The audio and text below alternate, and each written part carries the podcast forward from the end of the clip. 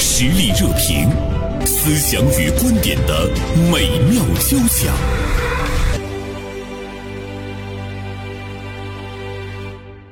最近呢，我们一直在热议李佳琦的事件啊，也比较呢关注呢这个事件呢引发的各种各样的呃浪潮吧。 李佳琦现在会怎么样了？那么他说的那个七十九元的花西子的眉笔会是什么样子的？呃，另外的话呢，其实还有呢一股小小的热潮值得我们关注，就是我们会看到，在这个事件之后呢，大家对国货的品牌再一次掀起了一份热情，因为李佳琦在直播间说嘛，说国货品牌不容易的啊，花西子呢它是一个国货的品牌。那么紧接着呢，我们就会看到在这个线上的直播间中，有一众国货品牌借势呢营销，也有了很多的炒作啊。如果经常看这个短视频的朋友呢，会发现，比如说有一些国货品牌，呃，这个厂里只剩下三个老工人也好，或者是坚守者也好，那么他们呢也到直播间去呢卖啊、这个国货品牌。那么这种老品牌销售的还非常不错，但是给我们一个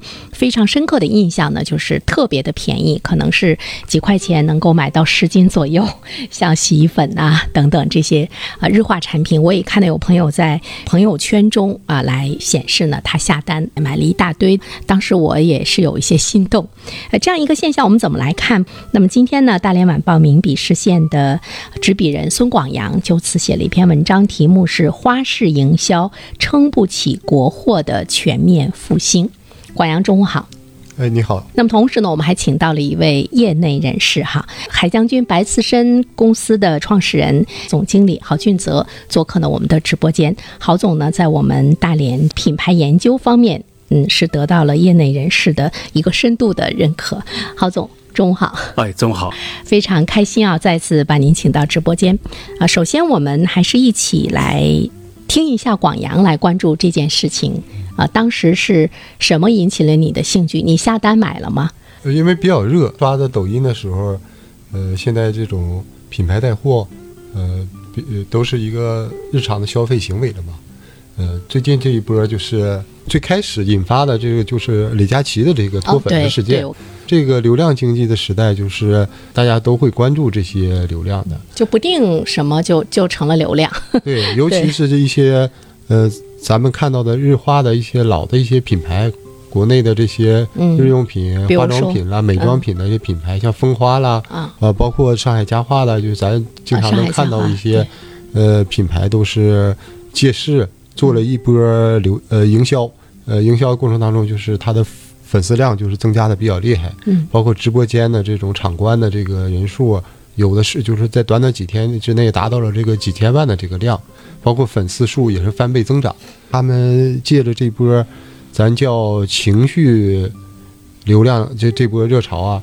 呃，产品都卖断货了。日常来说比较性价比比较高的这些产品，嗯可能比如说咱洗洗发、洗护用品，嗯，就是像这个蜂花这个老品牌护发素，九块九瓶的这护发素，多少呢？九块九。呃，大概是一斤左右的这种这种、哦呃量，呃，就是非常便宜，呃，就抢断货了，就就瞬间就说这个直播间就售罄。平时的这个日常的线下销售过程当中，尤其是在超市、大卖场，嗯咱们更多的看到就是外资品牌它占了这个嗯，呃主要的这个货架或者是注意力，大家购买也都集中在这这一方面。但是这一波国货做了一次很好的这个营销，走了一波流量，然后也获取了一个短期的一个比较大的一个销售的一个，也嗯成为一个你现买象了级吗的话题。你买了吗？呃，我我没有参与这个事儿，可能这啊个更多的一般是呃这个女士女同志、啊和家庭主妇比较关注嘛，因为它就是日化、洗化。啊，呃，对美妆啦、护肤啦之类的产品，这个似乎已经形成了一个天然的分工， 但是我想告诉你，我是在朋友圈中关注到了这个热潮，当时稍微心动了一下，但很快又过去了。为什么很快对我来讲过去了？可能它对我的那个吸引力不是很大。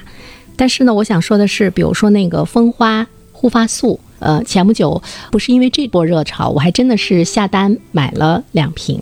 用起来我感觉还不错。当时还想，是不是国货品牌我们要重新刮目相看？那郝总，呃，您觉得这一波国货的这个热潮能让这些品牌起死回生吗？我觉得很难啊，嗯，就是很难，不是代表不能。就是能不能不能接住这个机会。但是这个机会呢，这短期内看是比较不错的。嗯但是这种机会如果接住，需要长期要提前做好足够的准备。就像我们说，呃，怎么来定义品牌？消费者选产品的时候，往往看的是品牌。嗯那么就有一个非常关键的问题，那到底什么是品牌嗯啊？如果是没有品牌价值、没有内核价值，只靠一波流量，暂时是可以的。嗯那么市场给了这个品牌一个机会，嗯。如果让它持续，如果能持续，必须具备品牌的核心价值。我们现在看到它比较吸引大家的就是那个性价比，是吧？嗯，便宜几几块钱论斤卖，比如说大家买到了，如果觉得它还品质还不错，嗯那么它再有一些回购，这个是不是支撑它品牌能够走下去的一个呃元素？这个是最重要的元素吗？比如说，我们一直说我们嗯国货品质还不错，但是有一些国货它没有抓住那个抢占市场的那个时机。这个产品体验呢是最大的认知来源。嗯，所以我们在做品牌的时候，我们首先考虑的一个问题就是如何形成认知，让消费者对我们的品牌形成认知。嗯，啊，那么在品牌理念理念里面有这么一句话说，认知对消费者行为的影响远大于就是产品本身对消费者行为的影响。嗯但是这种认知呢是品牌端的，那还有一端就是产品体验，看不同的品类吧。如果说护发素也好，洗发水也好，洗衣粉也好，嗯这类品类它在体验上它可能差异不会太大。如果差异不会太大的话，那么它这种认知体验可能相对就弱很多。啊，那更多的如果要做持续长久的话，嗯还是要双管齐下。除了产品本身以外，还有一个就是品牌的认知上，怎么来界定这个品牌？我们知道品牌它一定是代表着某个品类，或者是这个品类里面的某个重要的特性。越是强势品类呢，它可能品牌的价值就越大。我们说这个格力吧，它代表了一个特性是什么？它这个叫呃核心科技，或者说一个这么个例子吧，大家可能更更接地气的，就是我们都能用到的老板油烟机啊、嗯油烟机。那么油烟机，比如说老板和方太这么多年，在十年前的央视上一直在 PK 竞争。那么现在如果形成认知，那么老板到底代表了什么？它是否能代表这个油烟机这个品类，其实很难的啊嗯，它是个大品类嗯。那但但是这品类里面有几个特性，比如说静音呐、大吸力啊，嗯它抓它抓住了一个最重要的特性，比如说大吸力。嗯，那么好，它作为品牌一个核心定位，我定位成大吸力油烟机。大吸力只是这个品类的一个核心特性而已嗯啊。那么特性它的重要程度决定了这个品类空间或者品牌的一个一个空间有多大、啊其。实我的理解就是，你要给消费者一个非常好的一个对辨识度。我为什么要选你？对我看中的。呃，看中你的是什么？比如说，呃，就拿手机来讲，比如说，我也看到很多年轻人他喜欢那个小米手机，嗯一个呢是它性价比比较高，再一方面的话呢，就是它的那个科技含量嗯也、也很不错。但是它最吸引年轻人的就是它的那个性价比。但是它跟华为比的话呢，它又没有华为那么高端。每每一个产品它有它的那种定位，但刚才郝总也说到，说其实有一些产品我们很难去分辨出好坏，比如说洗发水儿，除非它有那种功效性的哈。呃，广阳，我就想问你一下，你在选择你的一些呃日常用品的时候，嗯，其实你更看重的是什么？你觉得产品之间的那种区分对你来讲吸引力比较大的是什么？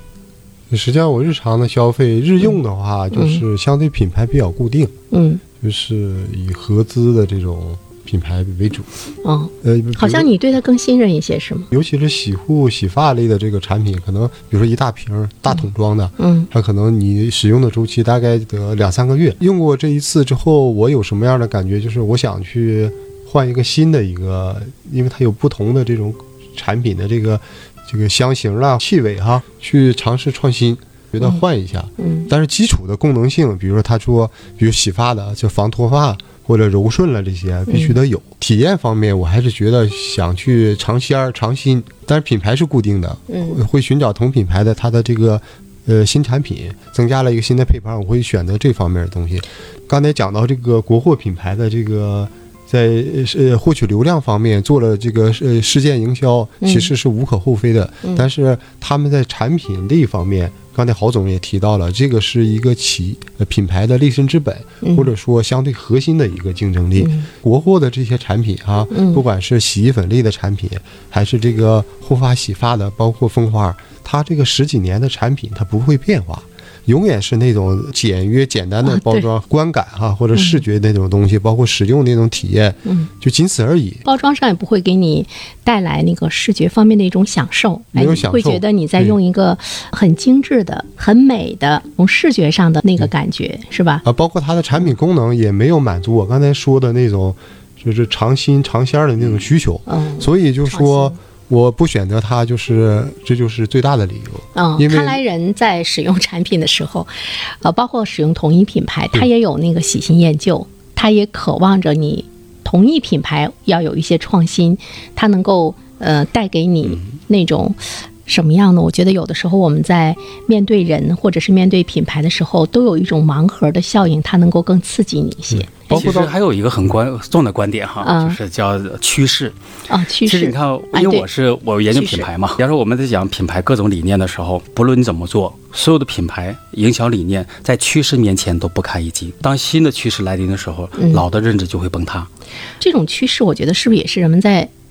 你它看是，创造出来的？这个趋势是多维度的，嗯比如说我们的那个政策趋势、消费趋势嗯啊，就是各种趋势叠加起来的。比如说，我举个简单例子，现在华为正在热点上嘛，它的不断的技术研发，它代表一种新趋势。嗯，从当年的苹果推出智能手机，这个新趋势来临以后，嗯传统的键盘手机，诺基亚再强大也没有用，在趋势面前，它所有的品牌做的再好也没有用。嗯到我们的数码相机已经形成时候，柯达发明了数码成像技术，嗯但是它是它手的这个胶卷时候，当趋势来临的时候，也也没有意义了。所以我想，这个趋势包括我们的消费趋势，嗯消费趋势什么呢？我看我们都是消费者，对，我们喜欢什么？我们喜欢简单，因为现在是个信息爆炸的时代，我们心智规律啊，不论是 Z 时代怎么年轻化，这个规律不会变，嗯都是我们喜欢简单，我们喜欢安全，对，我们喜欢消费升级。我们买东西再不像以前，我们追求什么性价比，我们追求是什么这个这个便宜啊。现在更多是你像这次这个这个嗯现火在力也二追八求，便宜，它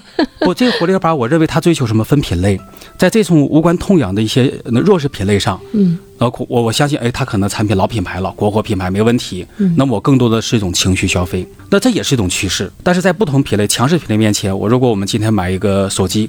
我们不会说，哎，你性价比特别高，因为什么？我们的消费已经升级了，这也是一种趋势。嗯我们追求的不单纯是性价比了。啊，满足我们在价格面前变得不是太重要了。很多朋友说呀，说哎呀，你看那个郝总你在做这个这个高端的白色海参，嗯这个时机是否太好？我认为没有问题啊。为什么没问题？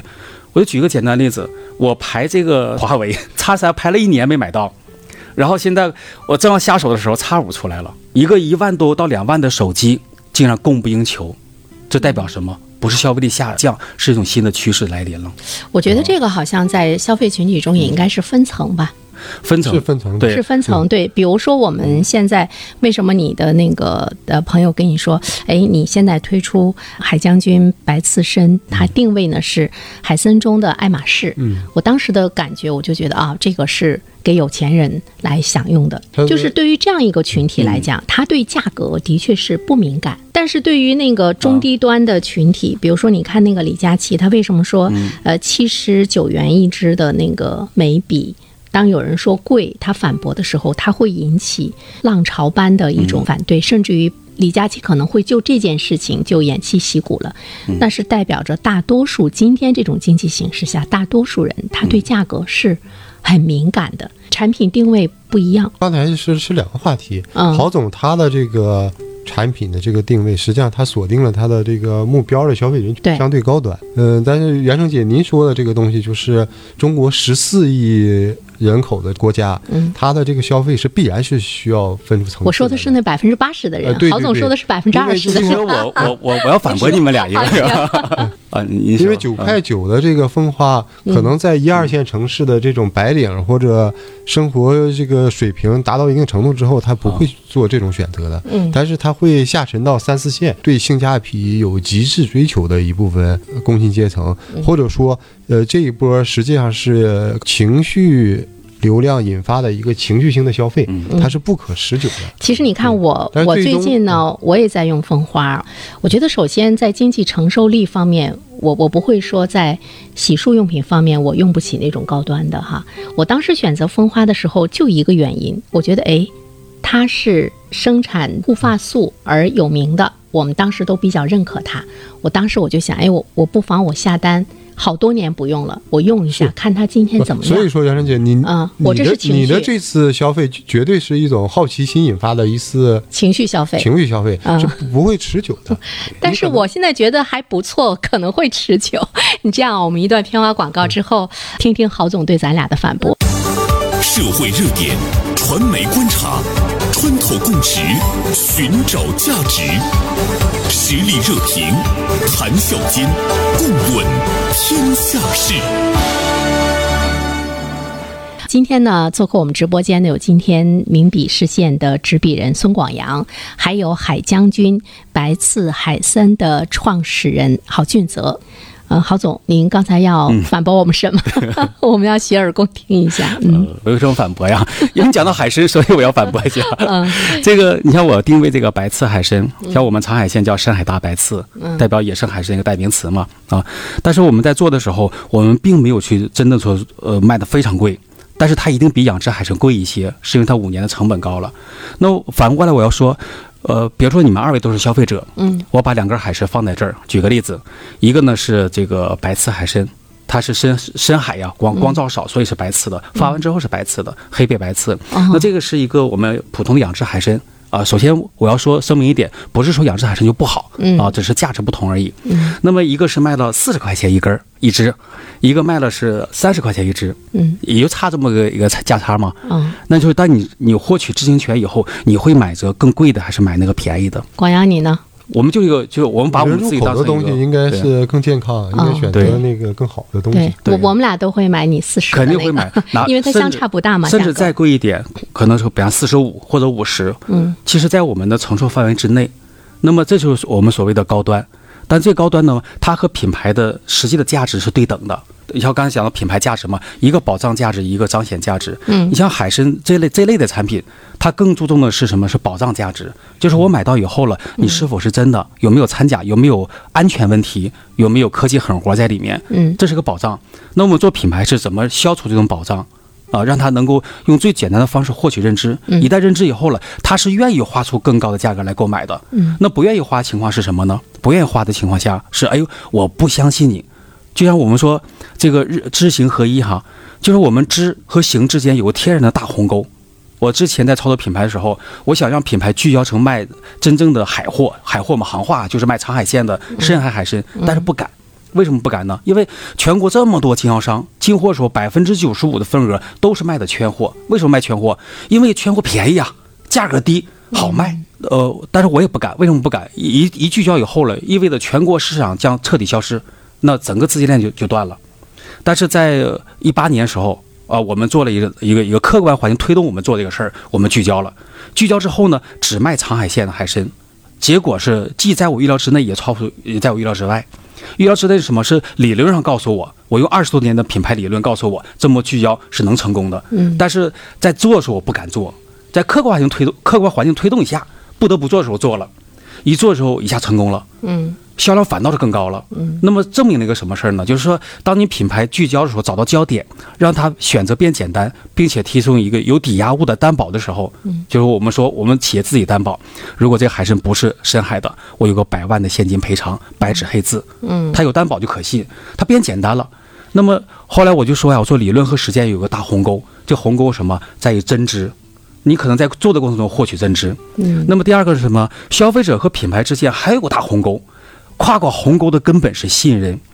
就是你信不信任他。就刚才我要反驳你们二位的，嗯我说这并不是在我心里性价比认知上不存在的。消费者的简单认知是什么？一分钱一分货。当我认为你你性价比高的时候，其实你是不具备品牌内核的。消费者和这个品牌之间这个鸿沟就是信任，怎么获取信任？真信必然会真买。就像我说我在海参，哪怕我比养殖海参贵一倍，当我真信的时候，那我就真的愿意买。嗯这个前提就是我我怎么样让他达到真正的那个信任，这个嗯这就可能是是品牌的那个内核，品牌的力量，呃，品牌给他做背书哈。对，那那我们再回到我们今天讨论的这个呃，像沙市日化呀、上海日化呀这些国货品牌，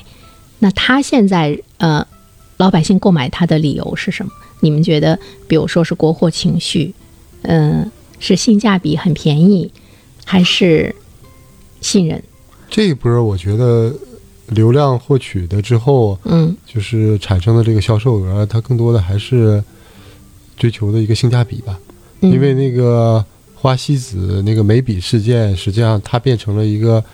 呃美妆或者护肤这个行业，就是网友比较戏谑的说是一个比价标准嘛，嗯大家都拿七十九块钱说的，加上备用装是三支眉笔嗯，然后这个国货品牌就跳出来了，嗯然后那个风花就说，呃。七十九块钱能换我五斤的这个风花的这个洗护产品， 呃，活力二谁嗯八用就七十九块啊钱活来力换八二算？八跳出来说，这个七十九块钱可以买我们三十多斤的洗发液、洗发水，嗯都是在打的这个低价便宜。嗯嗯，但真正说国产品牌快消品方面，实实际上这么多年来，它是在一个衰败的一个过程。包括国内最大的那个日用品牌叫上海家化哈、能剩下来有认知的产品更多的，我我关注了就是六神花露水，包括它有一些美加净的一些日霜。擦脸的，擦但我脸觉的得这那些东个西，老年人用的比较多，是它的那个味道不受中青年人的喜欢。但是在高端的这个赛道上面，就像在一些外资品牌啦，嗯他们就开发的这个产品，获得了就是郝总说的消费者对品牌的这种信任和认知之后，再多的钱大家也会去购买。嗯反而这个国产品牌，就是它在这么多年，就上海家化，它可能也是一个典型的代表。大家现在对它的购买的东西，可能就聚焦花露水儿。我对它的购买就聚焦在这儿，嗯，蚊子怕它。 而且、呃网友还就是比较调侃的也说，这个这个六神花露水能够走到现在，更多的是它当年另外一个有一个品牌叫龙力奇花化露水妆品，但是对龙力奇在运营过程当中出现了一些问题，市场留给了这个六神，它给才它给能它一些空间，空间。嗯，这个领域中，我们的国产品牌，呃，似乎没有赶上刚才郝总说的那个趋势，或者他也没有引导什么趋势，他在某种程度上来讲，一直是在原地踏步。但是他们还存在，但是呃，除了这些老的国货品牌之外，我们也看到一些新的国货品牌在崛起，或者是说有一些国货品牌在改变，比如说李宁，我觉得它就实行了一个非常好的一个华丽的转身。比如说以前李宁的东西是卖不出去的，怎么打折都卖不出去，但是现在它成了受年轻人喜欢的，它实行了一个比较华丽的一个转身。嗯，郝总，在你看来，它最大的变化能够吸引大家的是什么？李宁啊，我我也关注了一下哈，嗯，从开始打折清库啊，到最后重新回归，那时候是都以为它快完了。对，嗯都已快完了。嗯单纯靠一个品牌来定位是解决不了所有问题的，它是个三百六十度的一个运营嗯啊。那那么这个时候，品牌的就是李宁品牌整个内核其实是发生了个巨大的变化嗯啊。就是我说品牌它分两个价值，一个是保障价值，一个是彰显价值。嗯刚才我们讲到火力二八，更多是讲体现的是保障价值，嗯我别买吃亏了啊嗯，买性价比高。那么第二个还有个彰显价值在于什么呢？我在于别人怎么看，它是一种社交性的一个价值。哦那么李宁抓住了这一点。那服装类它的特点就是彰显价值。嗯我们穿衣服除了基本需求以外，更多的是给别人看，嗯形成别人对我的一个认知。可能我穿李宁，我代表的某种时尚、某种概念，啊、传达的某种理念，嗯这是李宁它的一个，我认为它是一个一个内在价值，它抓住了这个点啊。也就是说，我们说买任何一个品牌，总要给消费者一个理由，嗯啊，那么品类呢？它品牌要代表某个品类，那这品类又分为强势品类和弱势品类。刚才我们讲到活力二八，它是个典型的弱势品类。嗯弱势品类呢，有特别弱的，有相对弱的。相对弱的什么？我需要品牌的一个一个加持，还有更弱的，我不需要品牌加持，我只需要渠道品牌加持，就是我这个产品是在哪买的。比如说我们在买个食品，在原厨买的，在麦可乐买的和在嗯快客买的是不一样的。嗯，这是我们看重的是在哪买的，这是一个特别弱势的品类。啊，但强势品类是什么呢？我必须不在意在哪买，而是在于什么？我买什么品牌？那么这个服装它应该是一个强势的品类，所以它诞生了很多很多品牌。那么你像刚才讲的火烈尔巴也是哈，我刚才特意我看了一下这个宝洁的这个这个品牌嗯，嗯你看我举个例子哈，宝洁在在国内收购了很多很多市场，但收购的不仅仅是这个洗发水儿，刚刚才我们讲到这个呃洗化用品，比如说洗衣粉、呃洗衣液、柔顺剂，宝洁旗下有什么？要碧浪汰渍和兰诺。比如说，大家洗发水，宝洁旗下有什么？海飞丝、飘柔、潘婷、沙宣、伊卡璐、呃薇娜。嗯你看，男士系列都是宝洁旗下的，叫吉利、博朗。那呃比方说，妇女用品，护舒宝啊、朵朵；儿童用品，啊、邦宝石、牙膏啊、啊、牙刷佳洁士、欧乐 B 啊，化妆品哎 SK two、玉兰油啊，香皂油不说太多了哈，还有电池，甚至电池金霸王，后哎来怎么啊都是保洁旗下的，都是旗下，但是消费者并不知道是保洁旗下的。嗯对啊这就是我们我们国货最大的缺问题所在。嗯，就是我们用品牌化来经营。那么每个品牌它的内核是什么？它定位是什么？我们喜欢简单，消费者心智喜欢简单，厌恶复杂。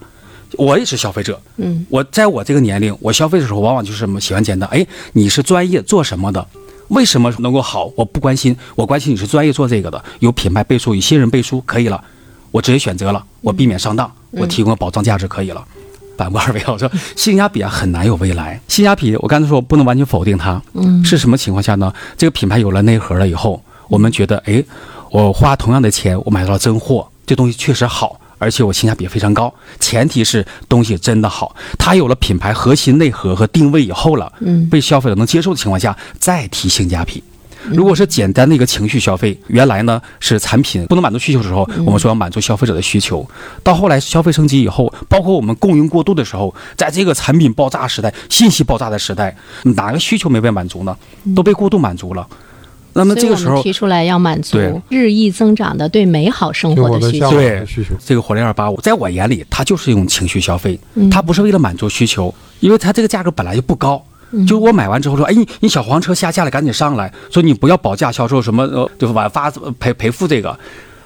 他为什么这么做？那你赔付我当然好事儿啊，这不性价比我更高吗？但我不要，我不要这个，我就要你这个这个这个产品卖好，我就是一种一种情绪。啊，我要表达我这个情绪，把它作为一个对爱国的一种表达情绪，因为我这个投入的很低，我花九块九就能实现我这种情绪表达，非常非常值得，对吧？但是如果是九千九呢，他会这么干吗？他关注点可能更多的是你这个品牌到底它它的价值是什么，值对吧不值如果我们国货还是停留在都在宣传这个民族情怀这么层面上的，不是不可以有，是个好事儿。但是如果我们真正脱离了品牌真正内核，刚才讲到保洁公司的一个案例，那我们如何跟国外的品牌竞品牌竞争？这才是真正我们要要考虑的问题。就像刚才我提到，我说国家在扶持东北，振兴东北，打造产业集群，但是我认为真正应该打造的什么是品牌矩阵。只有品牌矩阵形成了，才会形成产业集群。讲到国货这个这个这个情怀，我有这么一个观点。依靠那种情绪的消费，可能不会是很长不长久对它可能只是一时间去打动你，嗯对但是它不可能让你形成长久消费的一个支撑点。对，就回到二八的那个直播间，那个现在这个现象反映的很明显，嗯它就是走的情绪流量。实际上，它最大的短板就是就是产品力。呃，六月份已经爆出来，它那个母公司的那个品牌实际上已经破产了。对嗯，这是一个代工厂在，